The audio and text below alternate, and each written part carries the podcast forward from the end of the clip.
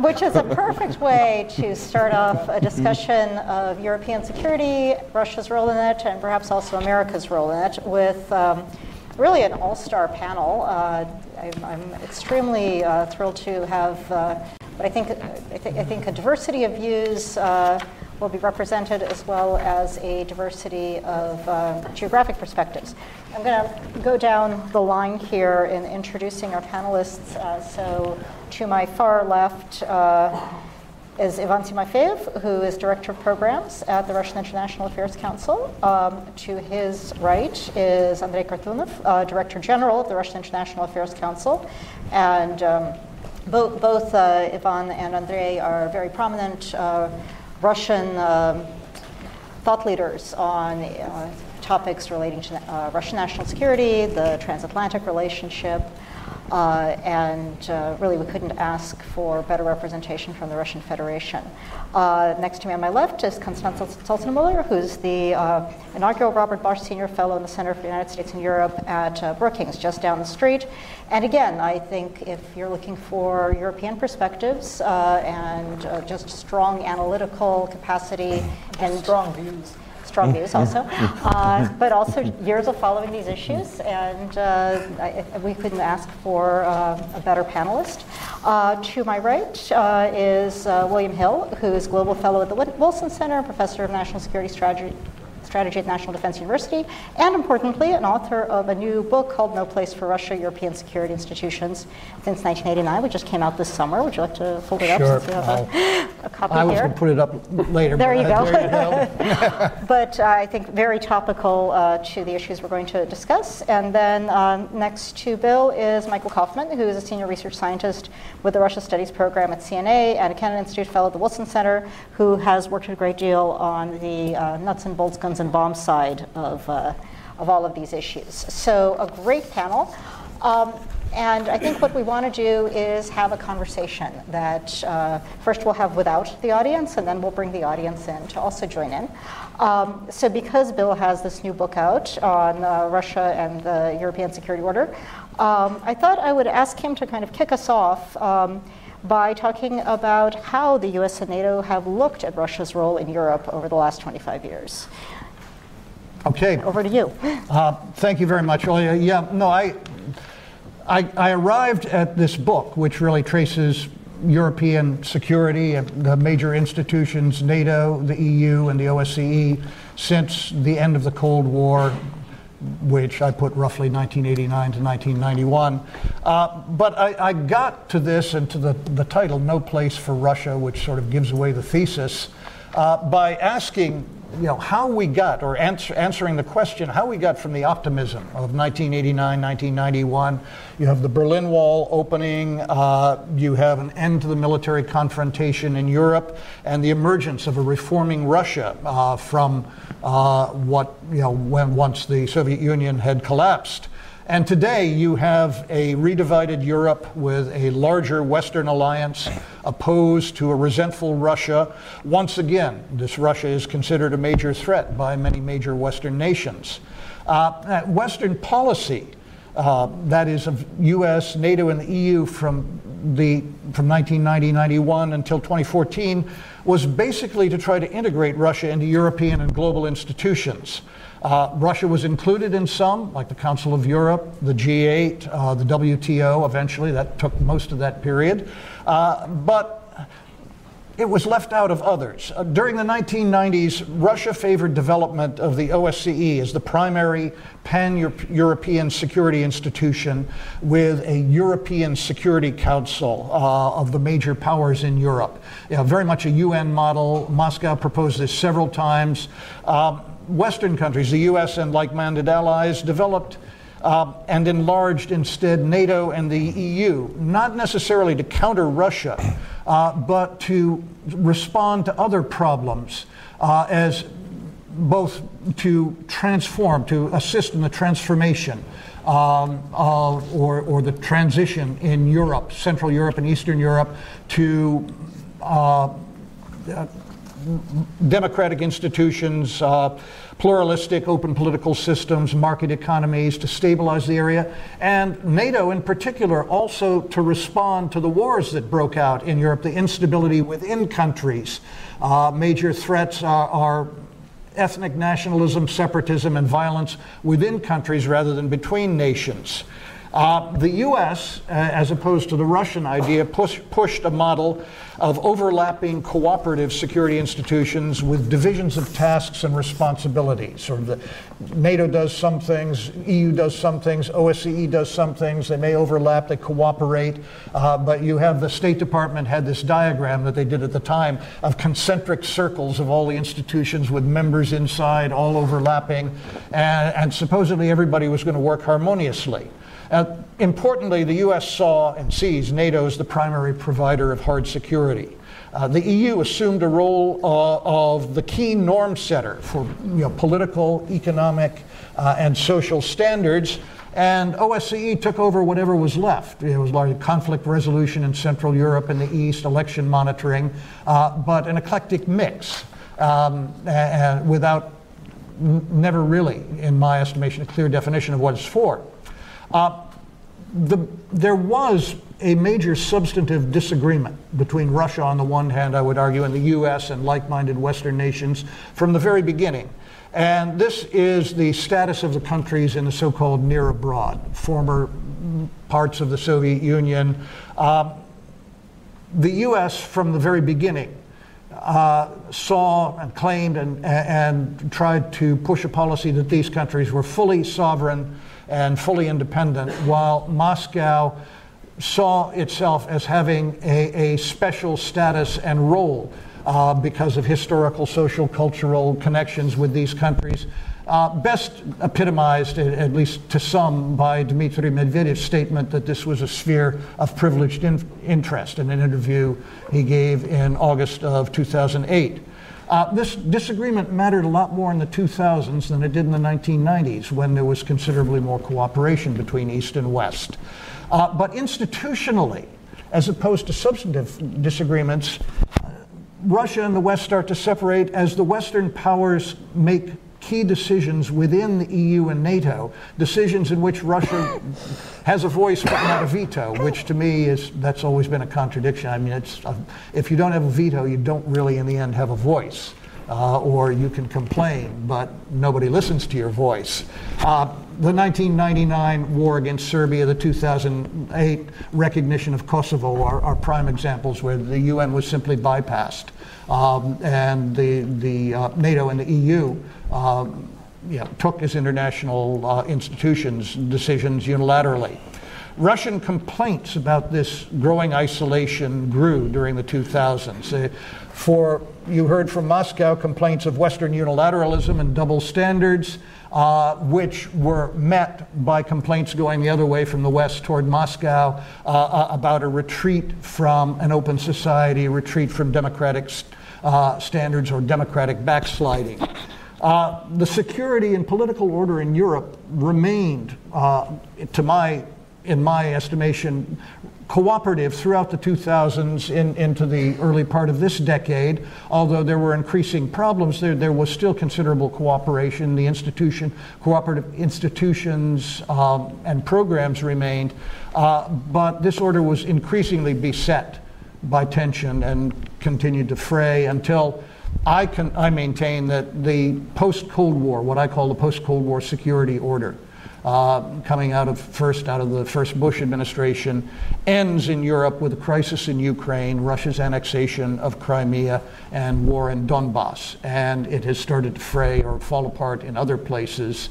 Uh, but the East-West Comity, the the the Western push to integrate Russia has ended, and it is now again a divided continent, uh, a divided security order characterized by suspicion um, and unfriendliness, if not hostility. We're now in the process, I believe, in fashioning a new order, but we don't yet know what that will be. Uh, and we don't know, yet know what any of those three major institutions that I mentioned will be. So that's what we're going to determine today, I guess. Okay, well, I hope so. Uh, I think that that's a bit of a tall order. Um, but uh, Andre, do, do, you agree with Bill's historical assessment of the evolution of uh, European security over the last quarter century? Well, let me say that I generally agree with this narrative, though probably I would put slightly different uh, accents on uh, particular junctures and turning points. Uh, but what I'd like to do is not to comment on what has already been said, but rather to complement this presentation, uh, addressing some of more recent developments in Europe and thinking about the future. Uh, especially because we're approaching a sad anniversary, five years since the beginning of the Ukrainian crisis. And uh, having uh, this uh, recent past in mind and thinking about the future, uh, I uh, have problems with the title of our panel. Actually, I have two problems. The first is related to the word evolving and the second uh, is related to the word order. Uh, first, you know, I think that nothing is evolving. Devolving? Uh, well, maybe devolving to some extent, but I see spectacular little dynamics in the situation. Okay. Let me tell you that if we had met here four years ago, uh, in fall of 2014, and someone would have told me that we would reconvene in fall of uh, 2018, and we would discuss essentially the same set of issues, I, I wouldn't have believed that. I would have thought, you're nuts. That, you know, the crisis has to be resolved, you know. Even the, sec- the First World War, we will have another anniversary quite soon, lasted for only four years. Uh, so what we see right now uh, is a remarkable resilience of the situation. Indeed, the Minsk agreements are not implemented, but we don't see an escalation in Ukraine. Uh, sanctions are still there, but the Russian economy demonstrated certain resilience. Uh, NATO deployed uh, its uh, four battalions, and uh, Russia reciprocated in kind, but we don't have a real arms race in the center of Europe. So the question is why? Why we cannot get to some solution of the crisis. And uh, I hate to sound cynical, but I have two explanations for that why nothing is evolving. The first explanation is uh, both sides basically accept the current situation as affordable. It's not perfect, it's not ideal, but they can live with the current situation. Uh, and uh, moreover, there are influential groups, I think, uh, on both sides uh, that benefit from this situation, that are able to meet their institutional objectives, that are able to somehow enhance their positions within the power structures, and who are used to that. Some of the dormant institutions are back to life, and I think some people, you know, I hate again to be cynical, you know, enjoy the current conflict. And the second explanation, which I have, is that uh, both sides believe that uh, time is playing on their side. Uh, in Russia, many think that sooner or later, but the integrity of the uh, Western world will erode, and uh, maybe something will happen, and uh, Europeans will gradually, or not gradually, lift sanctions, and transatlantic relations are in a, such a poor state that definitely the attention will be distracted from Russia to something more central. And uh, basically, you know, we can sit on our hands waiting for changes in the West. The West is a moving target. And uh, today is one of very rare historical situations when probably the future of Russia is more predictable than the future of the European Union and even the future of the United States, I would venture to say. On the US side and on the Western side, of course, the perception is that you know, Putin will run out of steam and uh, the growing pressure will definitely affect his ratings and uh, the appetite for changes in the Russian foreign policy, arguably in the domestic politics as well, will increase. So we have a stalemate. And I think uh, right now The jury is still in session. It is very hard to, to, to tell, you know, uh, which resilience turns out to be stronger. Uh, and uh, I think that explains why there is nothing involved. And second, uh, order. You know, when we are talking about order, order means that there are certain rules. You know, implicit or explicit, uh, codified uh, or not codified, uh, but there are certain rules of the game that both sides abide by.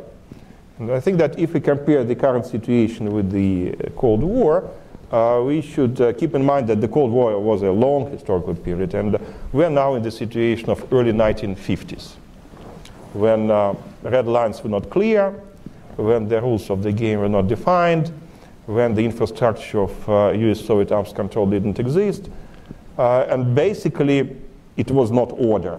It was not the order of the mature Cold War system of 1970s or 1980s. So looking to the future, and I understand that I'm running off my time, but uh, let me take just two minutes more.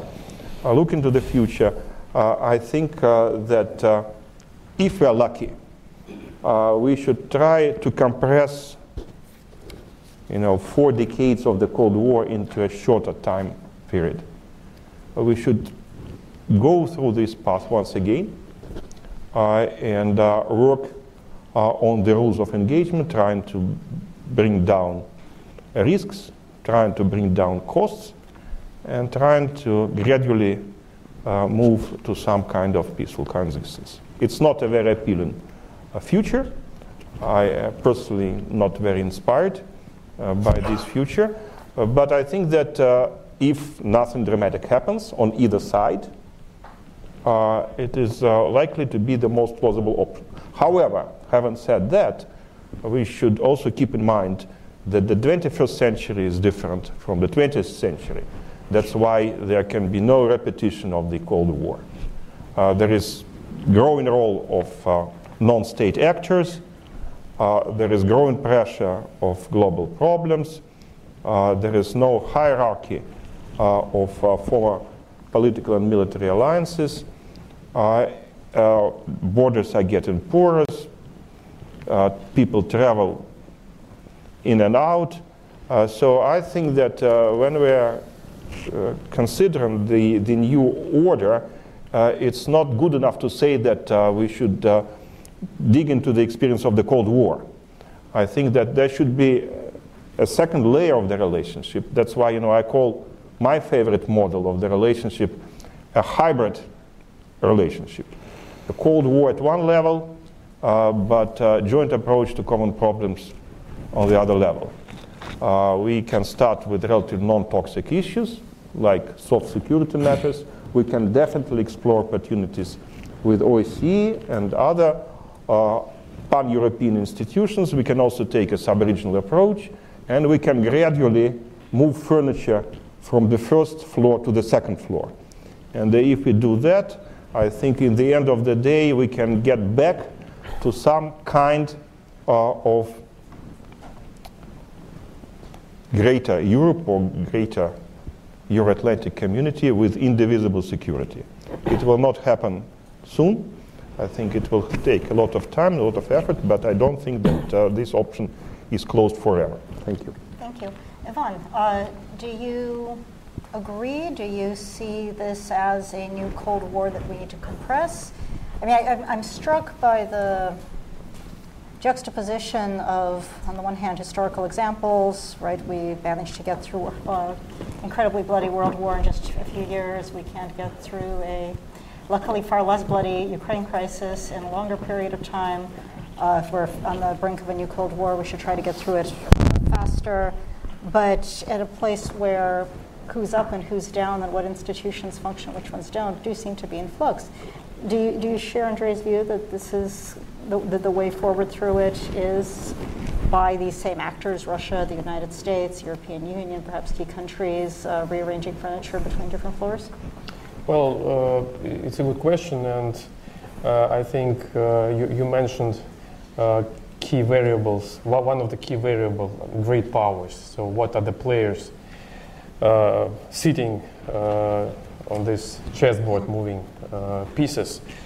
And uh, I think that um, um, approaching the European order, we should uh, think about it in a more broader context and see how a global, more, more global constellation, more global configuration works. And here we can identify at least three or four scenarios which would affect uh, the European affairs. Uh, the first scenario is uh, the uh, revival of liberal uh, world order. There are lots of speculation about the crisis of liberal world order, uh, and um, well, we know all of this uh, narrative. So one of the scenarios is that liberal world order is not doomed, that being, being a complex uh, system, it adapts to the current crisis and it becomes, it, uh, it survives and becomes more uh, vital. So in these uh, conditions, there are less opportunities for Russia for diplomatic maneuver. So it will be, so the, the pressure on Russia probably will be more consolidated. Uh, the international environment more favorable for, let's say, justification of uh, the current normative positions. Uh, so uh, it's uh, uh, for, uh, th- this scenario provides, uh, let's say, more opportunities for, uh, let's say, uh, getting back to what we had in the late uh, 1980s. Uh, but there is another scenario when uh, we have uh, the reality of growing competition between US and China. Uh, and so if you look at the uh, US documents, doctrinal documents, we will see Russia, comma, China, Iran, uh, North Korea. So, so Russia and China are formally taken as equal things. And again, formally, this means that uh, Russia and China are forced to be closer to each other. Uh, I, I'm quite skeptical about the prospects of uh, military alliance between the, the two countries. This is a quite a, a quite a um, mm, improbable, uh, say, perspective in current conditions, but still. Uh, the second scenario is a new bipolarity with China and Russia on the one hand, with the United States and other allies on the other. So in this case, uh, we will have, of course, uh, in, in Russian case, more uh, strong positions, uh, reliance on China, and Russia as a responsible player to contain United States in, uh, in Europe, while China responsible for, for Asia. Uh, this is, of course, a uh, much less favorable scenario for the United States, uh, obviously. So, U.S. may find itself in the shoes of uh, Mr. Brezhnev in uh, 1970s, who had to contain both uh, uh, Washington and Beijing at the same time. Uh, the third scenario, I mean, this global constellation, uh, is uh, sort of a new uh, multipolarity.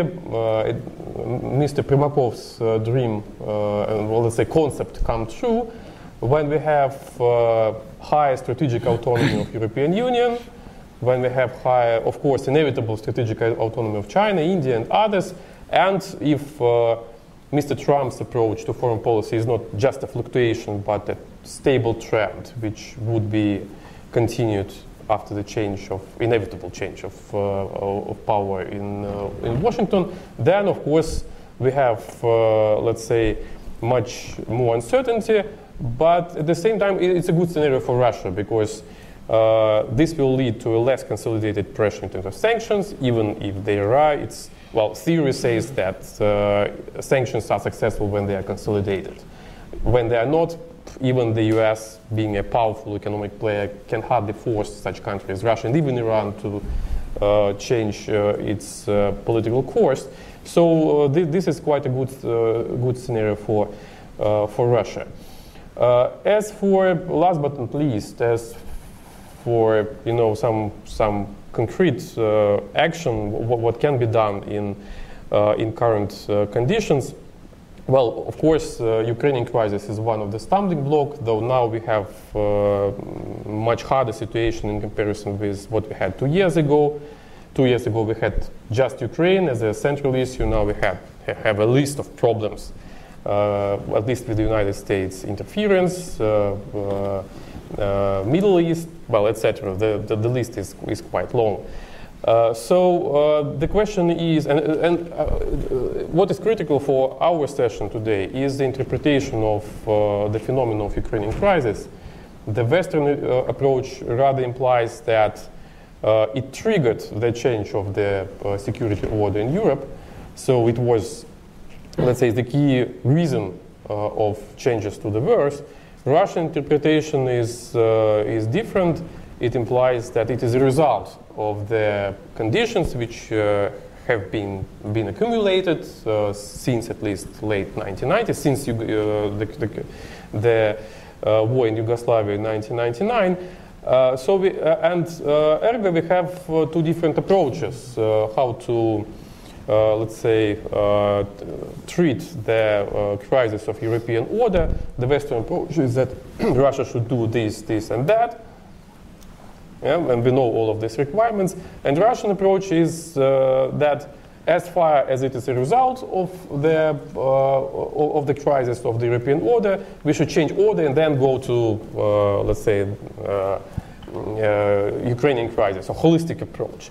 Uh, unfortunately, there, there is few appetite uh, here and in Brussels uh, and in European capitals to do this. So we are more or less uh, doomed to be in this uh, stalemate position. but I, I, I, think that stalemate is the best scenario we can, we can hope for in current conditions. Uh, we're stalemate in, in terms of, let's say, in terms of uh, military balance. Uh, stalemate uh, means that we have uh, more or less stable, uh, stable deterrence, stable, stable, st stable mutual containment when we have these battalions in, uh, in Eastern Europe and some changes in Russia. When we, when we have a, an arms race, but it is more or less predictable and we are more or less clear for each other. But this can be different. We can have unstable deterrence when let's say we commit things which are unpredictable, which uh, are misinterpreted uh, from both sides. Uh, and when the risk of miscalculation, misinterpretation is, uh, is much higher. And uh, of course, uh, another scenario which comes from this unstable containment or unstable deterrence is conflict.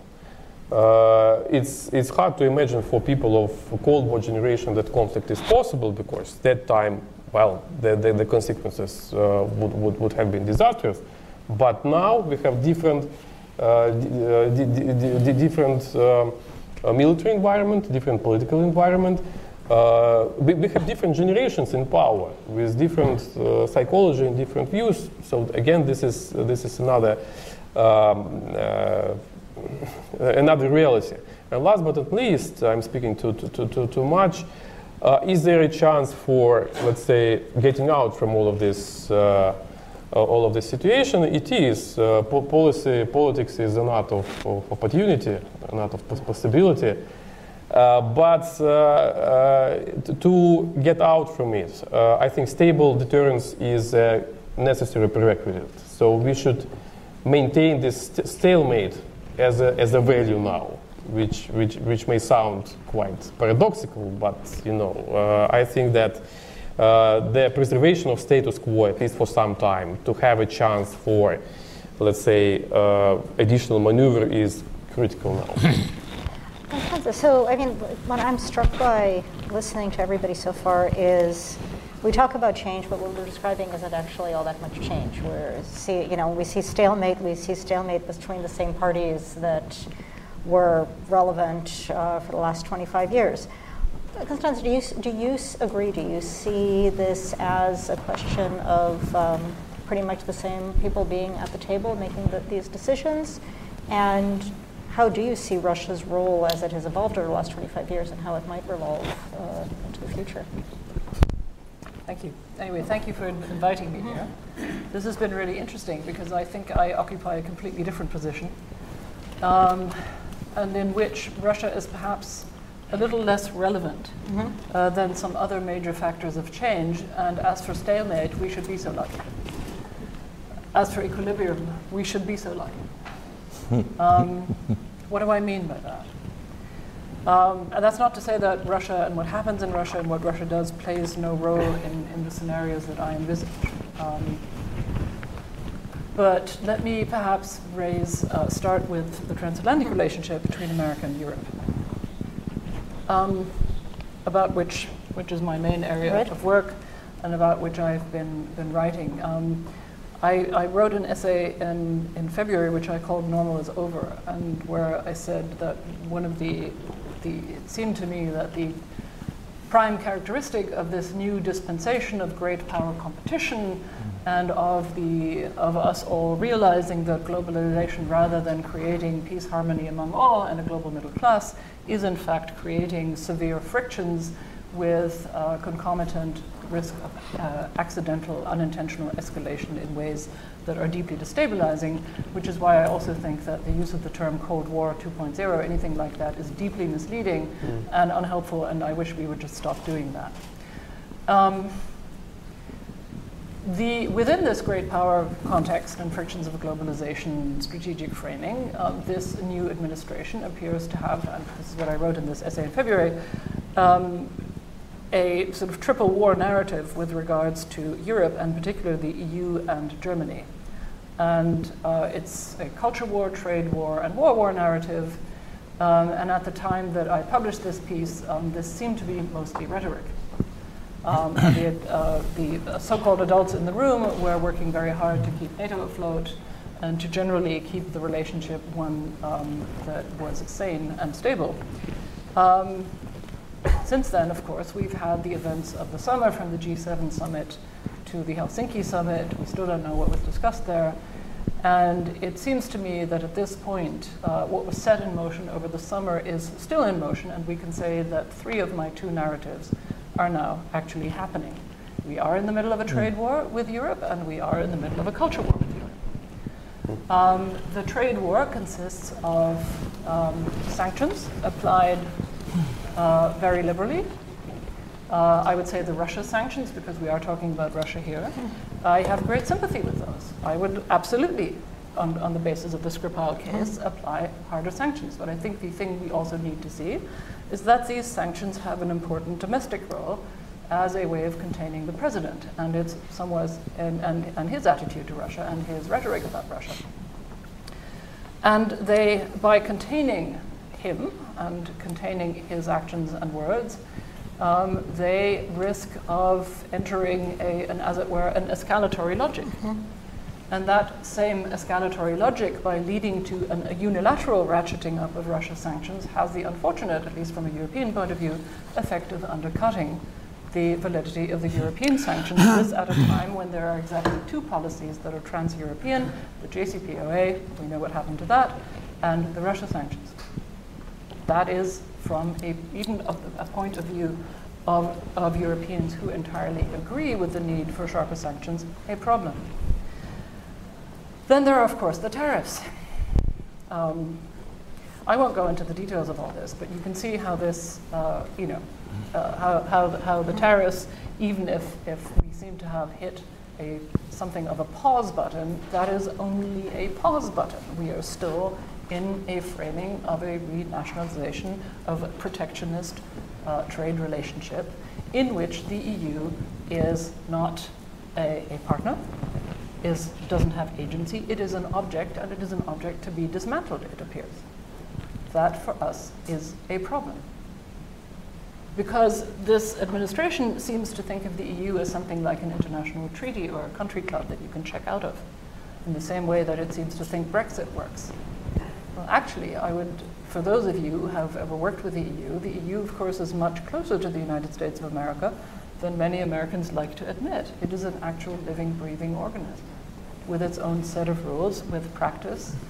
And despite the fact that we have different languages, um, it, is a, it, it is not just a legalistic enterprise. And uh, if you want proof of that, rather than my reciting, I am a lawyer by training, but uh, perhaps some of you saw the Twitter storm in reaction to Jeremy Hunt's comparison of the EU with the Soviet Union. Um, it was Eastern European Twitter that lit up and took offense. It didn't need me to do that. that brings me to the second part of my argument. Um, moving from economic coercion or economic warfare, if you will, to cultural warfare. The one thing on which this president has never recanted, has never reversed himself, is in his endorsement of authoritarian leaders and their thinking. Not just in the Philippines, not just in China, not just in Russia, but in Europe as well. Praising the Italian elections, in which, which led Matteo Salvini, whom I would call something that is as close as is possible to being a fascist in Europe, um, into a position of power. He is the man running, currently running Italian politics, although his party is the minority, uh, the, the minority party in this coalition government with the Five Star Movement.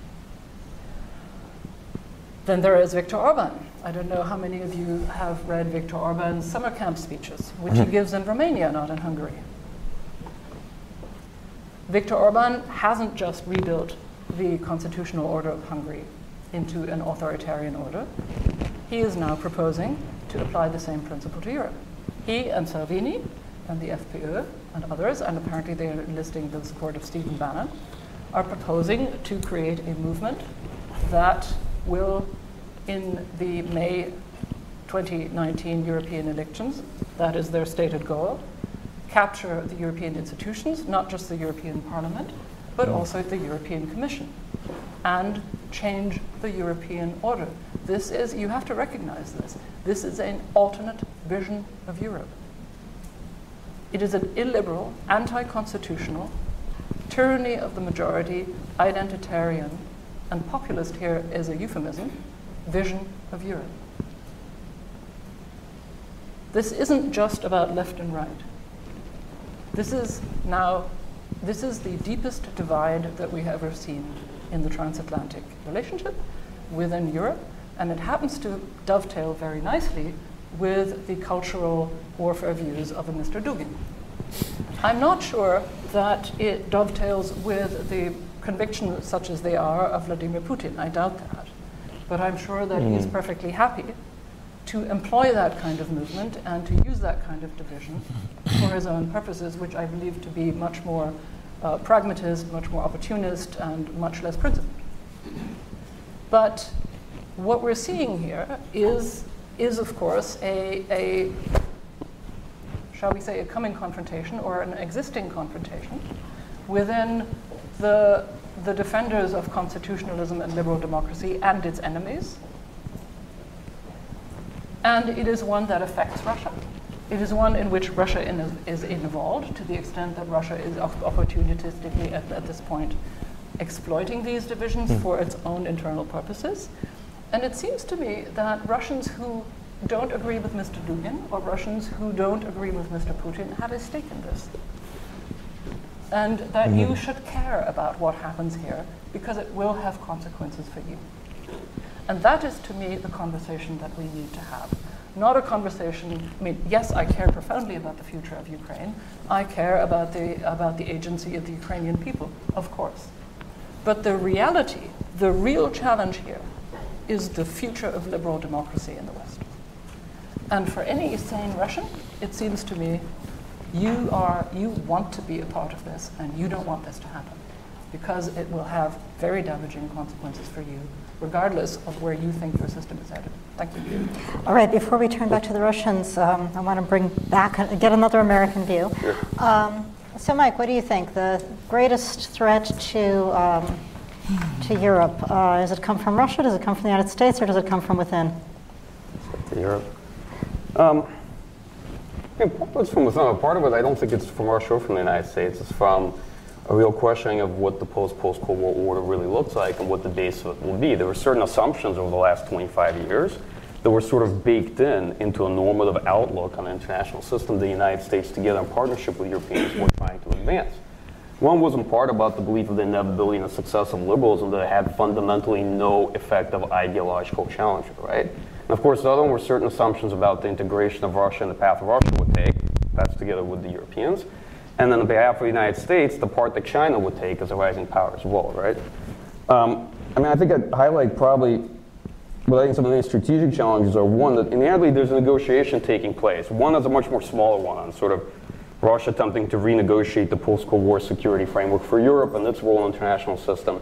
But there, there are even bigger things in play. And part of the negotiation is, of course, on sort of the perceived balance of power, at least the sort of things that Russia argues that it deserves. And, and what it's effectively succeeded at is Russia's made a very good case for why it should be perceived as a significant threat, and not a very good case for why anyone should renegotiate either the European security order or the international system that's positioned with it, because it's viewed as strong enough to pose a threat, but too weak for the United States or anybody else to have to actually come to terms with it. Part of the reason for that, I think Andrei covered quite well. One, well, first of all, there's a huge asymmetry just in general in power. But beyond that, there's a very strong confirmation bias by both sides that really believes in the weakness of the other and that the other side will not be able to sustain any sort of competition, right? And both sides tend to look to indicators that validate their own opinion. So I think from U.S. perspective, there's sort of a, a, a, a, view of great power obsolescence, right? That is that Russia will sort of retire out of this competition sometime in 10, 15 years, whatnot, because for all sorts of reasons it can't sustain it due to resources. Um, some people view it ideologically in terms of Russian politics. Other people typically think Russia's going to run out of money, run out of people, whatnot. I don't think that's necessarily true, but that's the perception.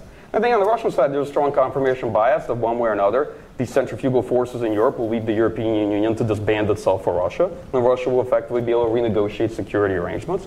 And you know, traditional problems of political polarization in the United States will also uh, give it considerable advantages. Um, that said, I, of course, think that's unrealistic. There is a real transition to a sort of um, post-unipolar world order, but people, if they sort of think that unipolarity is sort of a one, one-wheel bicycle, they think that maybe if we go to a multipolar or bipolar order, there'll be equally sized wheels, and I think that's completely unrealistic. I think, if anything, the balance of power and the reality of sort of the United States and American allies means that at best we're going to go to a ye old bicycle with one very large wheel, which will still be the United States, an American economic and political power international system, and at best some, some much smaller wheels. So multipolarity will be highly, highly uneven at best. Um, you know, the big picture is, of course, that uh, there's a strong realization that uh, liberalism and the political pluralism that it offers clearly does not have all the answers. It certainly has really run to a big challenge from the standpoint of identity politics. And Europeans, I think, have really run to a challenge of actually how to integrate Central and Eastern Europeans and how to deal with uh, uh, nationalism and the fact that um, what was not viewed as an ideological competitor, but or as an alternative model, the model of sort of authoritarian modernization is de facto kind of Russia's model uh, actually has more purchase than people thought. In some ways, this could be described as China's model as well. Um, I think probably one of the biggest challenges of how, of how this conflict is in essence quite different from the first period of the Cold War. If I look at the Cold War, it's kind of three, three Cold Wars. A 48 to 69 really period of unbridled competition without rules, with lots of new technologies, a lot of brinksmanship and attempts at coercion with uh, both weapons technology capabilities that neither power was especially experienced with. And then sort of the good, happy Cold War that people remember is the 79, uh, 89, uh, sorry, 69, 79 period of détente where all these rules came into play, and then the final period of structured competition that took place.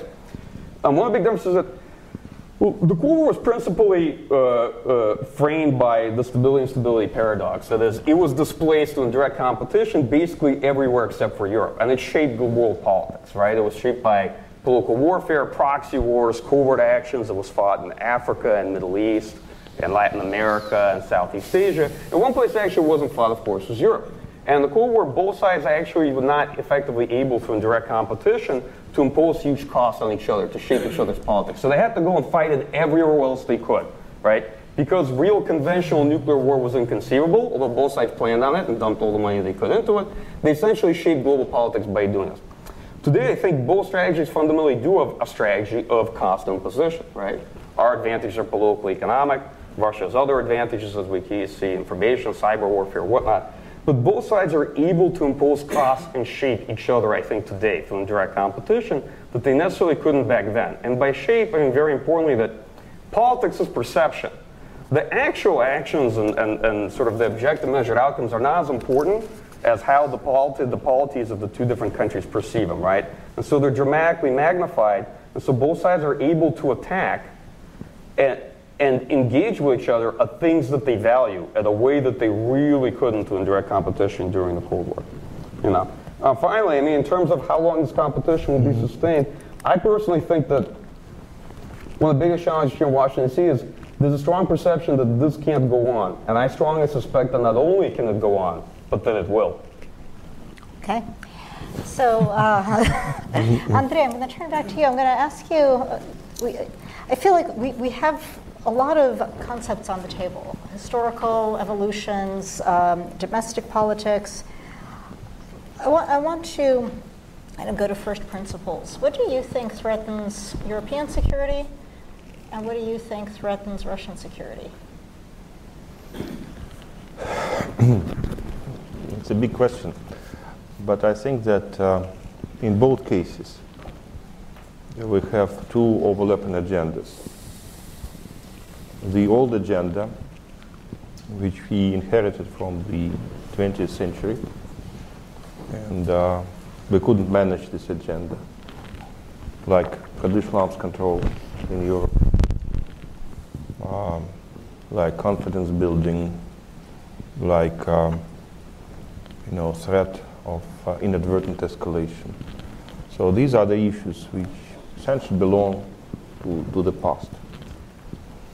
And we are still locked in this agenda, at least uh, on the Russian side, more than on the European side. I think Russia tends to be more conservative in assessing threats and challenges to its security. Mm. But on the other hand, uh, we have a new agenda, the emerging agenda of the 21st century, which includes issues like migrations, like international terrorism of the scale that we have not seen before, though we had terrorism, of course. Well, Earlier- actually international terrorism in Europe is at a, at a lower scale than. Uh, Well, but The the- I think that the perception is, is different. It's different type of uh, terrorism. It's an important terrorism. Uh, but also, you know, climate change, also, you know, a lot of uh, trans-border problems uh, uh, related to the transparency and the porous borders that we have. And I think that uh, the drama is that we have to deal with the two agendas at the same time. And uh, if you look uh, uh, at the situation from the Russian vantage point, I think that there is an emphasis uh, on the traditional agenda because, you know, for people, it is, for people who run the country, it is more comfortable to feel that we are back to mid 20th century. And besides, uh, this is something that can allow to capitalize what they perceive as Russia's comparative advantages. If you take uh, Europe, I think that um, for a long period of time, the European Union thought that you know it left the old agenda behind, and it could focus on the new agenda. But uh, unfortunately, probably because uh, the European Union relied so heavily on the United States, it turned out to be not very prepared, neither for the return of the old agenda nor for the emerging new agenda. And I think this is the drama of the European Union. And of course, uh, if we look at the transatlantic relationship, there is a profound asymmetry in security, there is a profound asymmetry in the economic field, and I don't think that this asymmetry will change anytime soon. Bill, is Constanze right? Should Russia be doing all it can to defend the liberal democratic order? I Well, didn't say exactly that. But is it, is it in the interest I- I of said Russians? It, it has a stake in what happens in Europe. Okay, is is it in the interest of Russians that the liberal democratic order survives? I, I, I think I would agree with that assessment. I mean, I, I think listening, there, there are several points to make here. First, I mean, analogies are dangerous. And, and two of my professors at Harvard, Ernie May and Richard Neustadt, in Thinking in Time, talk about if you use analogies, the more important thing is to think not how what's similar today to the analogy you're using, but what's different. When I look at Russia right, right now, I mean, I lived in the Soviet Union. I can say I knew many Russians, and it was easy to maintain the position and the thought that at some point the Russians would abandon being Soviets. What's different in the 21st century is it's hard to imagine Russians abandoning being Russians. Uh, and therefore, you, you, one simply can't deal with the state and the government there in the same way, and you have to deal with what it is rather, and that's hard to determine and hard to, to work out. I tend to agree, both you know, listening to Constance and Mike, both. Uh, there are things that we need to get right with Russia. Uh, overriding importance is simply maintaining control over nuclear arms, not only our own, but those around the globe and nuclear materials. Um, it's been so long since anybody has set off nuclear bombs in populated centers. Uh, we were the last to do it. That um, you know that people, many people have forgotten. there are things that are overriding, like. I think climate change is another thing. That, that recent um, news story that that is it uh, transportation or, or uh, EPA thinking that we're going to have a seven degree Fahrenheit rise by the end of the century, and what that will do to the whole globe in terms of how you have to adjust. I'm, I'm much more mindful. I, I agree that, that the, the dangers we face, the real threats that we face, are internal. And the challenges to our norms and values, how we govern ourselves internally.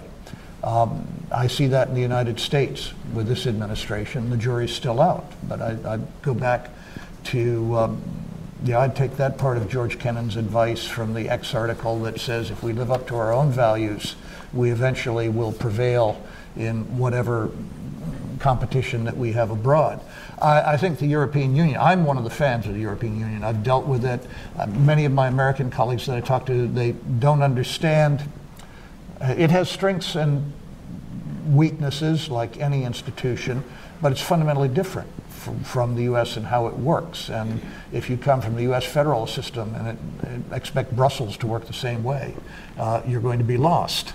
Um, and you know, in any case, but people, I, I you know, um, I've watched living and working in Europe over 45 years um, to see such changes all to the good you know, along with the fact that the curvature of bananas or cucumbers and other stuff, and, you know, and more serious bureaucratic intrusion. But um, it strikes me that many Europeans I see now, uh, even such as Hungarians and Italians, take the good for granted and think that they can play with the political system and not recognizing that some of the material benefits and social benefits that have come from this have come from the development and implementation, self-implementation of norms over this uh, over the past four decades. Um, the, the other thing that we face, and I think we all face this in one degree or another, we confuse it with Russian Russian messing with the election of 2016, computer, you know, you know, uh, fiddling, you know, computer hacking, any other stuff. The whole world is going through a technological revolution where social media, the interconnectedness, has made us all vulnerable to asymmetric actors. Um, and uh, you, you find this um, I- Islamists disenchanted with the West make the same use of the internet as do Chinese, Tibetans, Iranians, Russians, and some, you know, a number of Westerners. And we haven't yet figured out how to handle it yet, how to respond, how to tell what information is true, how to mobilize societies uh, behind what we believe to be true and proper information rather than uh, uh, disinformation, fake news, whatever you want to call it. I mean, I think that's as much of a challenge to us and to our governance uh, before we get uh, to the threats coming from outside. Um, that, I, I mean, I could go on and on, but I'll stop there. But that, that lays out some of the things I see that don't have a lot to do with the traditional 18th, 19th or 20th century Russia-Western rivalry, but affect us all equally and require building some sort of relationship so that we can deal with them. Okay, I, I'd like to make two, two points which it seems to me are key for understanding how this is, how this period is different from the Cold War. And one is mobility, and the other one is the ubiquity of information. How does this apply to Russia? Mm-hmm. And you may have heard me say this before, in which case I apologize, but the point's worth reinforcing. There no longer is an iron curtain. There no longer is a wall. Russians who don't like Russia the way it is now can move, and they do.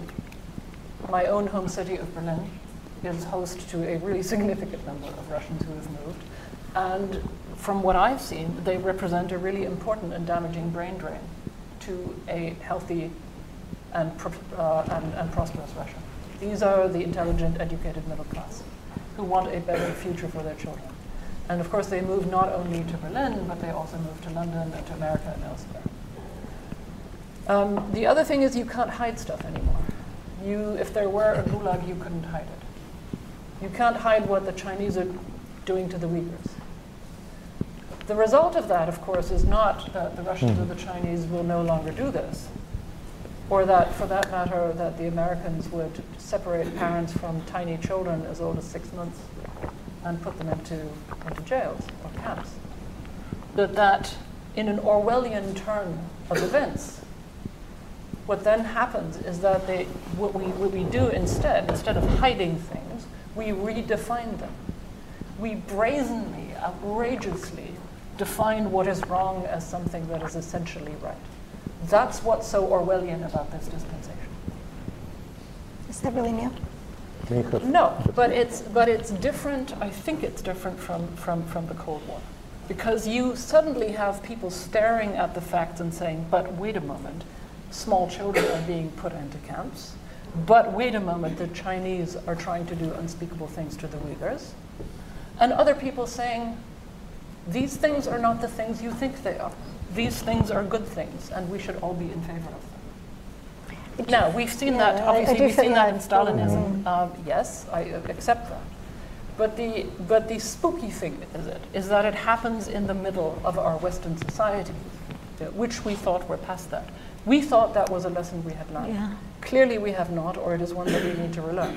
Well, Abu Ghraib should have tipped us off. on- okay. If, if I might just add one, one, one sentence to what has been just said, I think that uh, the phenomenon of big data create entirely new opportunities, set of opportunities for centralized and authoritarian regimes in terms of social and political control, something that we have never seen before in the history of the humankind.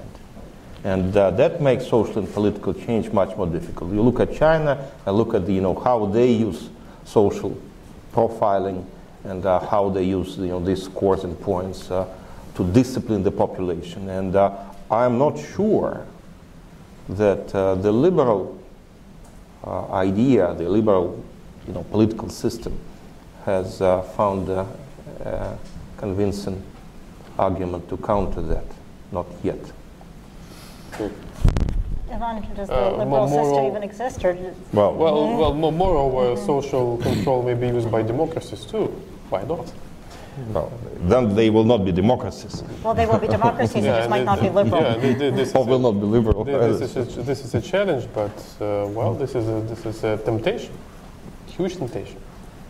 We're, we're seeing it happening. So none of this is about military threats, right? We're not talking about war here. Mike, should we be talking about wars? Wait, wait, wait. We're not saying that isn't happening. All we're saying is that the context has changed. And that we, I mean, all of us can do these policy debates about, uh, I don't know, the future of INF, uh, arms control, whatever, Okay. until we're blue in the face. But, but we, I, I think, think what's important to recognize is that we have a significantly changed narrative and strategic framing here that, that has a consequence for how we handle this.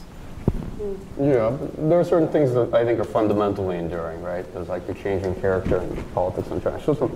But some things endure. Um, well, you're right. No, we're, we're not talking about war, but but like military power for all this actually remains a trump card in the international system. You asked me earlier, sort of, what do you think are the great threats to European security? Well, you know, old apocryphal story. When Gandhi was asked what he thought about Western civilization, he said he thought it would be a good idea. And I think European security would be a good idea. Europeans starting to think that too. I mean, that's the reality of it is that um, a lot of the current international order, as it is today, the post-Cold War one, was expanded only being underwritten by the United States in the hope and the assumption that when the other powers came along, they'd see all the benefits, they'd join a framework of cooperative security, they would not want to engage in realpolitik and pursue the things that typical countries, particularly authoritarian countries, want to do. And that turned out to be untrue.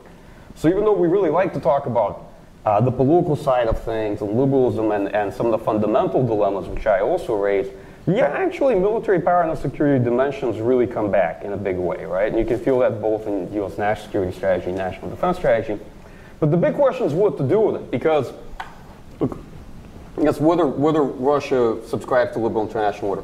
Uh, if you mean liberal from the standpoint of the economic order, yes. From the political one, no. Neither does China. Neither of them agree to this because no one asked them, right? Now they're being asked, and it turns out like no, they don't agree. They never subscribe to it. And why would authoritarians subscribe to the promotion of expansion of democracy and liberalism? That doesn't sound like something they would exactly sign up to. But if we look about, do they agree of keeping the sort of overall framework of relations between countries?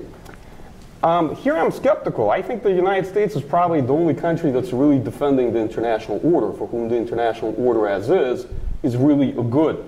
right? And the shortest way for an international order to end, other than the war between major powers. Because most orders that we've had historically, they're created as a result of great power wars. The reason why it's hard to create one is because pure nuclear powers ideally don't go to war. So it's very hard for everybody to fight it out today, and it has been ever since 1950s. But they also very easy to destroy an international order through competition, right? If the primary concern for the United States, Russia, and China becomes a security dimension and becomes an expanded competitive space, then who cares about the values, the ideas, and the norms? Eventually, they'll simply destroy it the way other orders died in Europe in the 1800s. Okay, I'm going to open this up to our lovely and brilliant audience. Um, let's start in the front. With this administration, work working hardest. And please uh, identify yourself and uh, ask a question. Angela Stent from Georgetown University. Thank you very much for a very interesting panel. So I'm actually going to go back to history since uh, Bill started off by presenting his book. You told us what happened and how it emerged that Russia didn't have a place. Do you in your book talk about what might have been done differently in the 1990s so that maybe Russia would have had a place?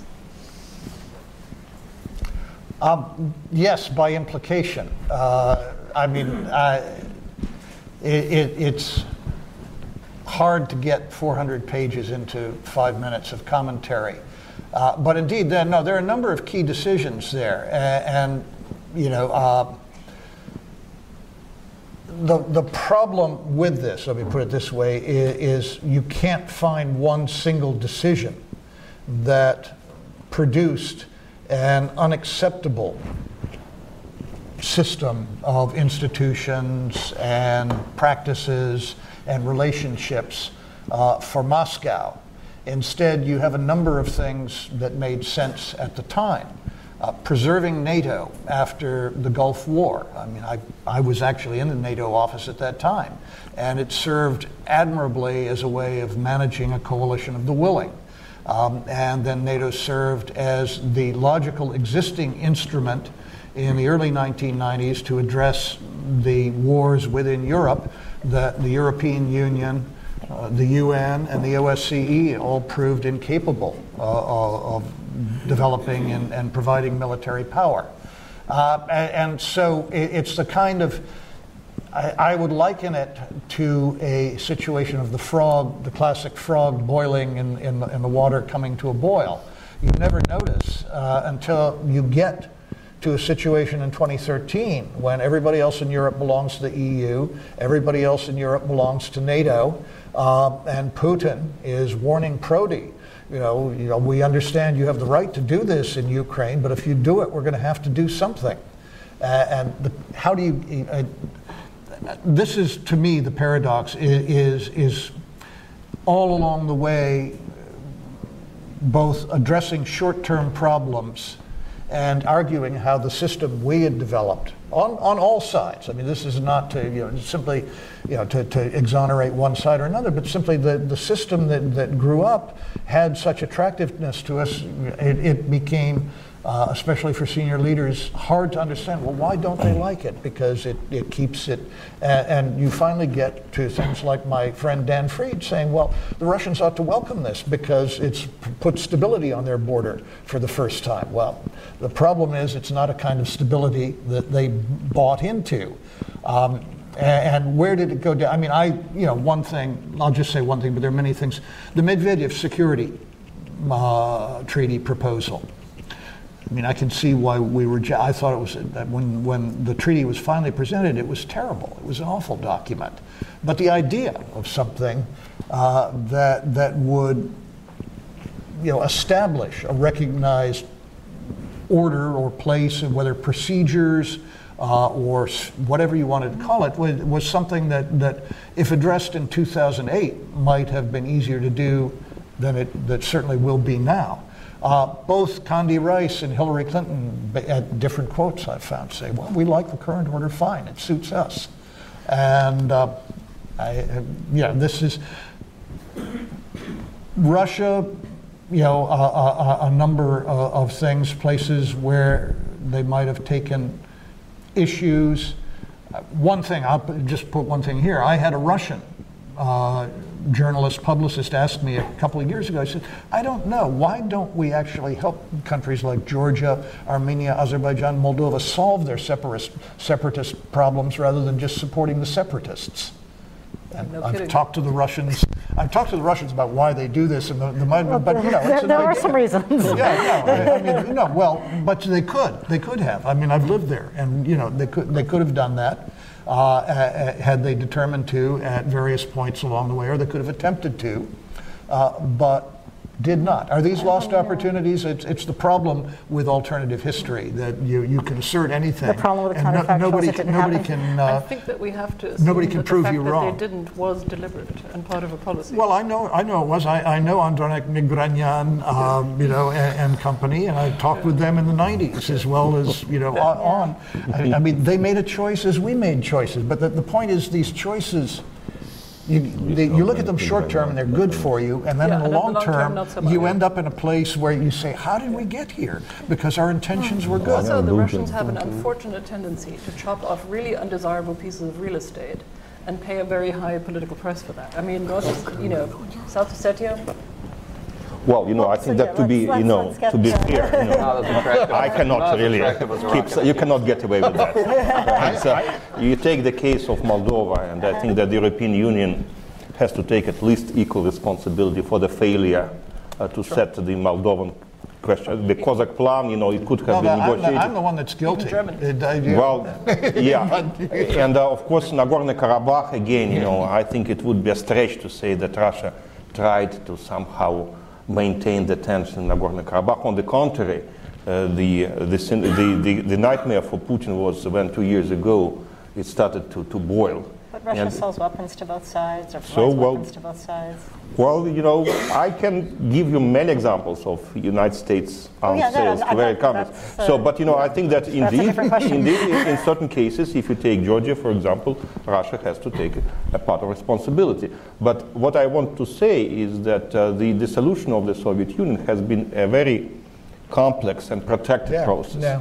And I think that uh, probably, you know, everybody know, didn't perform perfectly. Uh, I don't want to, to, to put Russia and uh, Europe on equal footing because the European Union didn't have the capacity of the Russian Federation.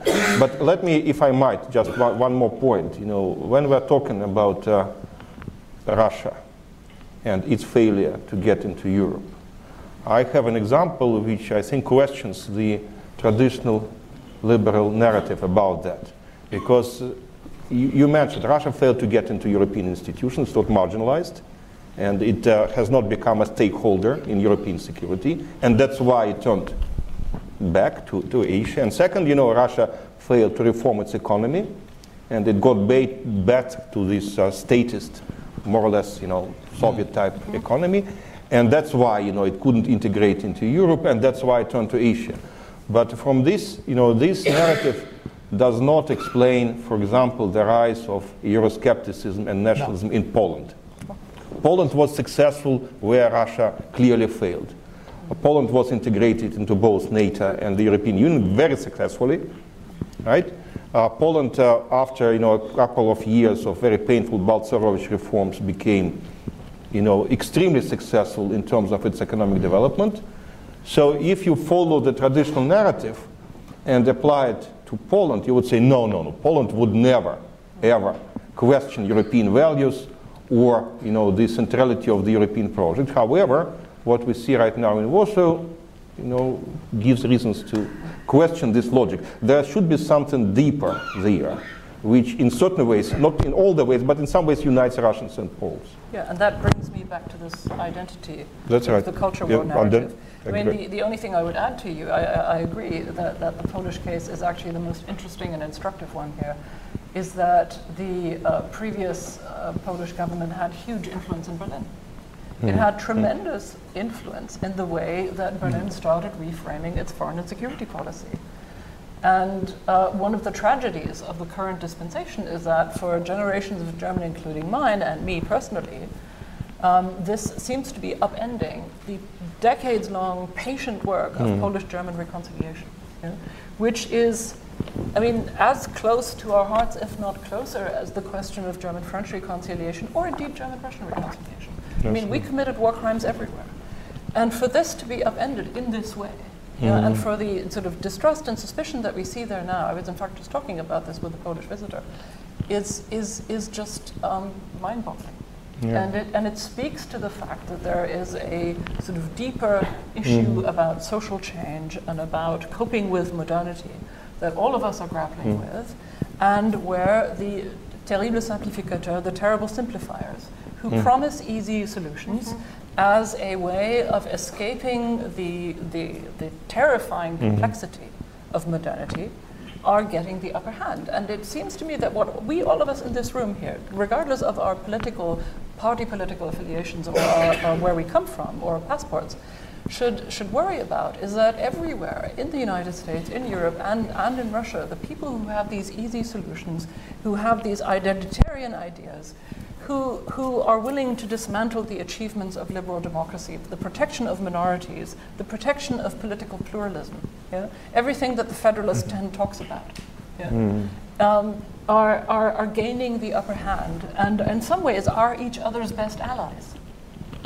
In, and, and that the centrist forces are, are on the defensive, are insecure, are speechless, are, are you know, dumbstruck with fear at suddenly having to defend something that they always took for granted. But what would be a prediction? Things will get worse before they get Yes, any better? I do predict that because I think that we are all, I see us all struggling with this. On the other hand, I have to tell you, um, I mean, again, it comes for me personally because I am a German, because my parents were war children, because my most important teachers and mentors were emigre Jews from Europe. I, in some ways, feel yeah, that that w- a lot of what is happening here are things that somehow uh, I actually, you know, have some fairly fairly potent triggers for, and I also have. Mm. I, I, I think I know what's happening here, and and I will be damned if I let it happen. Mm. I am just not quite sure how I How do to it stop it. personally. Mm. exactly. Mm-hmm. Uh, however, I mean, I, I think mm-hmm. I think that what's key here is understanding what is happening and understanding the magnitude of the challenge. Yeah? And in this, all of us who want to prevent these terrible people are each other's best allies. And in all of this, I think it behooves us to seek in our own lives, in our work, and maybe in the ways in which we contribute to national and international debate, is to work harder at finding a constructive middle ground where all of us make concessions, where all of us uh, develop greater empathy for each other, and try to find solutions for problems which right now seem intractable. And I say, and I, I say this also because it seems to me that in front of this framing, a lot of the stuff that seems to us now to be insolvable actually becomes of a second order, actually becomes amenable to political solution if we try hard enough, because what we are threatened with is, with is so much larger. I'm sorry to become so. you know, The- off on a Let's take, let's take another, um, right behind you, Cyrus. And I'm going to have to rerun Yep, we're gonna. Uh, good afternoon, everybody. My name is Aikas, uh, visiting fellow uh, from Arm- uh, in Armenian National Committee. I have one question and one comment. Uh, question is about: Is there any possibility of exchange of power and influence uh, between uh, Russia and China? I mean, China supports Russia in uh, uh, Europe since it uh, since it is uh, the top trade partner of European Union and recently using nanotechnology and Russia support China in East China Sea uh, if there is escalation, and how can it uh, challenge the globally defined American power? This is question. And uh, comment, I think uh, that Russians uh, interference in uh, Europe is exaggerated.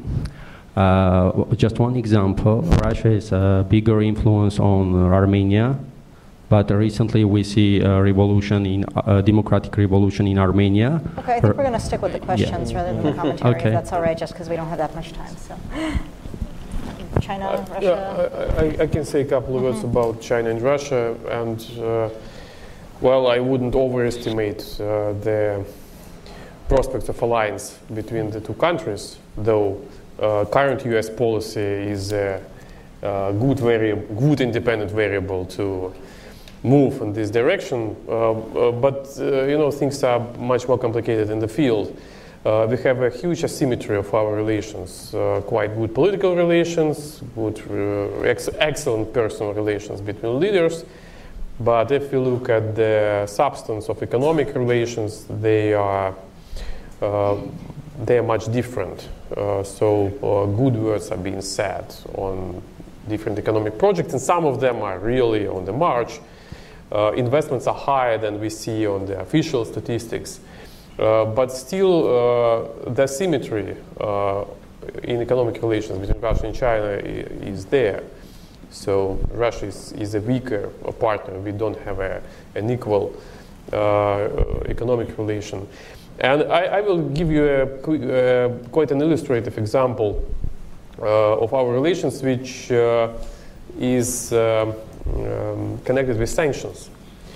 Uh, we may assume that China is a black knight. Black knight is, is a partner who allows a target state to avoid sanctions of the initiator state. So theoretically, China must help Russia in terms of investments, in terms of supply of goods under embargo, uh, in terms of different other things. But if we look at the substance, we will see that, for instance, Chinese banks prefer not to work with Russian, Russian companies, some Chinese banks. Private. Private. Private banks, yeah, private banks prefer not to work with uh, Russia being afraid of losing US market. Uh, uh, state banks are, uh, well, they, they take different positions, but they don't finance, for instance, middle business projects usually. So if, if they do something, they do it on a, when it is approved on a high level, and there are a few projects like this. Uh, so, and uh, you know, the central government uh, does not call to these banks saying you must work with Russia. So again, there is an, a sort of an illusion to think that China is so autocratic that all the decisions are, you know, taken in the in Beijing. Yes, yeah, the country is much more complicated. So, so I wouldn't overestimate, uh, you know, the flourishness, the flourishing character of relations. All right, I think we can get one, maybe two more questions in. Let's go to the way back. Oleg Merkulov, Business Baltic Media Group from Riga, Latvia. Uh, how did the expansion of NATO all the way towards uh, the Russia's border with Latvia, Estonia, and, and uh, Lithuania change the balance of powers? And uh, did it make sec- uh, Europe more secure? Did it make Baltic states more secure? Uh, I'd like to hear Russian point of view and American European point of view. Thank you. Okay, let's see if we can do those quickly. Bill, I think you're, you're, since you wrote the book, I think you're at the. Um, well, the jury is out as yet as to whether it made Europe more secure. Um, it, it, provided a sense of security to Estonia, Latvia, Lithuania, uh, but uh, as relations between Moscow and uh, the Ever side of Brussels and Washington grew more severe, there were then raised concerns about whether they're less concerned because very little attention was paid to how one would actually defend uh, these countries militarily. Um, NATO is still dealing with that question. Uh, the countries joined NATO when NATO was very much involved in expeditionary activities in Afghanistan and very little with territorial defense. And now we are back to figuring out territorial defense while still attempting to operate out of area? A short answer to a complicated question. It basically depends on who you are, whether you sit in Washington, France, or Riga. And if you sit in Moscow? Well, you know, let me give an analogy. And again, it's a little bit far-fetched, but still, I don't, I cannot resist temptation. I have many friends in Riga including people in the foreign ministry of, uh, of Latvia and in the defense sector. And I have many friends uh, in Helsinki. And uh, when I compare the two countries, which country feels more secure in Europe? The answer is evident. It is Finland, which is not a NATO member. Of course, you know, we should take into account different uh, tracks of history and different perceptions, and uh, you know the the Russian minority in, in Latvia, which is much bigger than that in Finland. But nevertheless, I think that uh, the the, uh, the enlargement of NATO is not a solution, not because of the enlargement itself. The core of the problem, in our opinion, is not that NATO enlarged and reached Russian borders. The core of the problem that Russia was, due to a variety of reasons, marginalized in the European security system. If we had some kind of a you know, second floor or something that would allow Russia to be a part of the system, probably the enlargement of NATO will not be that sensitive for politicians in Moscow. A view from Berlin? Um, okay. Um, I'm not sure that this is just a view from Berlin. To me, it seems A view from Berlin. it. No, or just not not just Berlin. Was my point. Um, if we take the view that power, hard power, and geogra- geography is the only thing that matters, then it's not just the Baltics that are indefensible, it's all of Europe is indefensible. Just look at our damn borders. Yeah? So why do we exist? Why are we even still there? Because we are the community that overcame the memory of two world wars and deep, deep historical enmities through negotiating shared values, through developing a common system of rules, developing a shared trade space, shared ideas of politics and of constitutionalism, and a shared notion of what it is to have a decent society and how important that is. In other words, our alliance is not just a military one, it is a political one, and it is a value system. That's what makes us strong. And I would remind you that my country's armed forces have the Luftwaffe in Estonia and the army in Lithuania, which is, if you told me that five years ago, I would have said that's a really unlikely thing to happen, sadly. So I think that as indefensible, you know, in military, in you know, narrowly minded military terms, the Baltics are, in political terms, the security of the Baltics is the fattest red line in the book. And I think that Mr. Putin knows that. Which is why I'm less worried about territorial aggression on that particular border than I am about the daily probing of our vulnerabilities in other places. Okay, we'll take one last question right here, and then we will be done. I'm uh, Peter Humphrey, uh, Intel analyst and a former diplomat. I'm a little surprised at the lack of outrage for Just- what is a world-class atrocity, and that's the bombing of Syrian hospitals. And the silence from Europe is pretty deafening on this. It it would seem, under normal circumstances, to be a cause for absolutely shunning Russia everywhere at all times. And then, can you shed some light on the Russian citizens' feelings about this atrocity? Does the Russian man on the street care, and, and why not? I mean, I think there's plenty of outrage. It's just there's a limited amount of what you can do about that outrage. I, I don't know that people aren't outraged. It's I- Russia's shunned for all sorts of things. I mean, you know, you can add it to the list.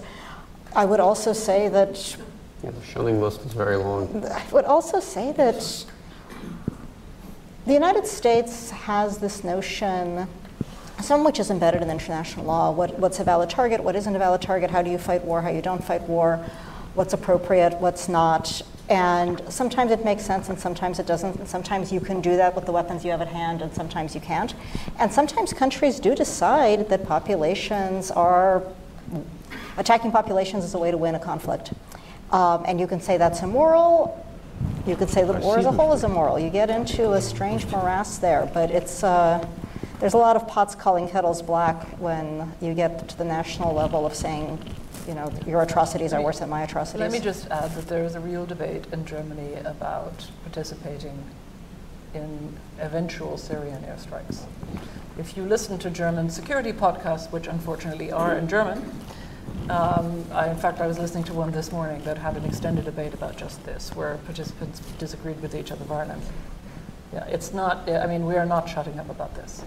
Turning it into actual politics, particularly in the sort of toxic atmosphere that the transatlantic relationship and the, and the US German relationship has become, unfortunately, is a little more difficult. It's really, Trump ain't helping us here. it's really hard to bomb places without killing people.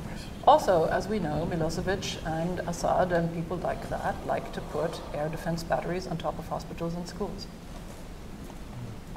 Okay, we are out of time. Um, that's not the best way to end this, I'm afraid. Um, I feel that it's, it is a, it's a, it's a complicated uh, question, but unfortunately we're out of time.